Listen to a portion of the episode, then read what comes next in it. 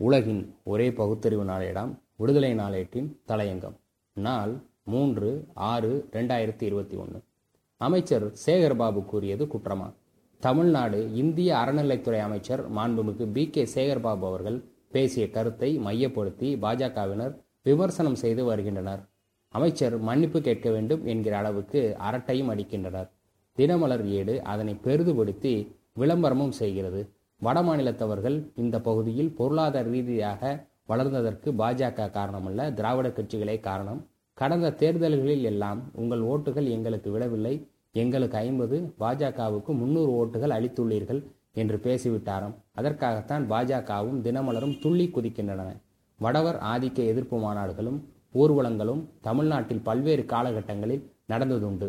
அவையெல்லாம் மறந்து கலந்து வாழும் ஓர் காலகட்டத்தில் வடநாட்டுக்காரர்கள் என்று கருதப்படுபவர்கள் தங்களை தனித்து காட்டுவதும் தனி குடியிருப்புகளை அமைத்துக் கொள்வதும் அந்த குடியிருப்புகளில் தமிழ்நாட்டைச் சேர்ந்தவர்களுக்கு இடம் அளிக்க மறுப்பதும் சரியானதுதானா என்பது சிந்திக்கப்பட வேண்டும். இந்தியா ஒரே நாடு என்று சொல்லிக் கொண்டாலும் பல மொழிகள் பல இனங்கள் பல பண்பாடுகள் கலாச்சாரங்கள் கொண்ட மக்கள் வாழும் ஒரு துணை கண்டமாகும். பல்வேறு மாநில அரசுகளும் கூட தங்கள் தங்கள் மாநிலங்களில் அந்தந்த மண்ணுக்குரியவர்களுக்கு முதன்மையிடம் அளிக்கும் வகையில் சட்டங்களை ஏற்றிக்கொண்டுதான் இருக்கின்றன. மேகாலயா மாநிலத்தில் மண்ணின் மைந்தர்களுக்கே முன்னுரிமை என்பதே நிலைப்பாடு. எண்பத்தைந்து சதவீதம் அந்த மாநிலத்தவர்கள்தாம். கூடுதலாக அங்கே வெளிமாநிலத்தவர்கள் சொத்து வாங்கவும் நிரந்தரமாக தங்கவுமே தடை விதிக்கப்பட்டுள்ளது. தனியார் நிறுவனங்கள் எழுபது சதவீதம் வேலையை மேகாலய மக்களுக்கு வழங்கினால்தான் அரசின் சலுகைகள் ஊக்கத்தொகைகள் மானியங்கள் எல்லாம் கிடைக்கும். அதுவும் அவ்வப்போது வந்து ஆய்வு செய்த பிறகுதான் வழங்கப்படும். மகாராஷ்டிரா கர்நாடகா குஜராத் இமாச்சல பிரதேசம் உத்தரகண்ட் மேற்கு வங்காளம் மத்திய பிரதேசம் ராஜஸ்தான் ஹரியானா உத்தரப்பிரதேசம் ஒடிசா கேரளா சத்தீஸ்கர் பீகார் ஜார்க்கண்ட் பஞ்சாப் டில்லி என்று எல்லா மாநிலங்களும் இதை தீவிரமாக தெளிவாகவே நடைமுறைப்படுத்தி வருகிறார்கள். இங்கே எல்லாம் அரசமைப்பு உறுப்பு முன்னூற்றி எழுபத்தி ஒன்று டி முன்னூற்றி எழுபத்தி ஒன்று ஏ முன்னூற்றி எழுபத்தி ஒன்று ஒன்று முன்னூற்றி எழுபத்தி ஒன்று இ ஆகியவற்றில் ஒன்றை வலுவாக வைத்து கொண்டுள்ளார்கள். அந்த மாநிலத்தை சேர்ந்தவர்களுக்கு எண்பத்தைந்து விழுக்காட்டிலிருந்து தொண்ணூறு விழுக்காடு வரை வேலைவாய்ப்பு. ஆந்திராவில் கல்வி நிறுவனங்களில் எண்பத்தைந்து சதவீதம் அந்த மாநிலத்தவர்களுக்குத்தான் முன்னுரிமை. சான்று அரசாணை Andhra Pradesh educational institution order nineteen seventy four.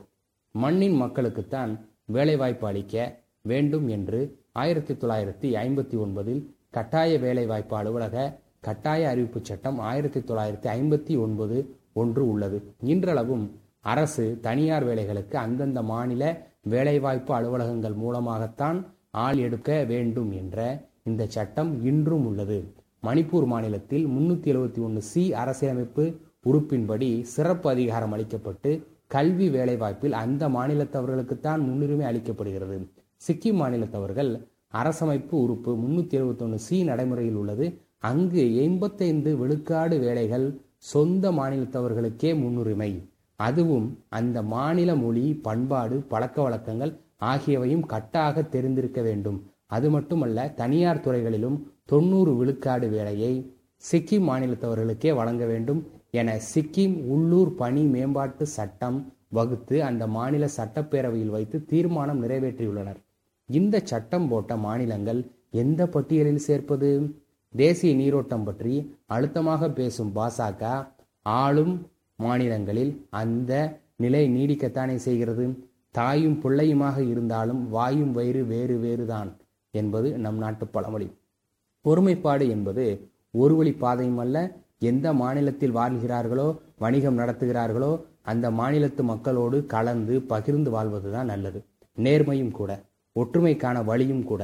தனித்து தனித்து ஒதுங்கி ஒதுங்கி நகர்ந்தால் அவற்றை மண்ணின் மைந்தர்கள் சற்று வித்தியாசமாகத்தானே பார்ப்பார்கள். ஒரு நடைமுறை உண்மையை ஒரு அமைச்சர் சுட்டிக்காட்டினால் அதனை வேறு விதமாக சித்தரிப்பது தேவையற்ற வேலை வீண் பிரச்சனையை விலைக்கு வாங்குவது ஆகும் பாஜக அளந்து பேசட்டும் தினமலர்கள் அடக்கமாக இருக்க வேண்டிய காலம் இது நன்றி. குரல் இரா முத்து அகிரன்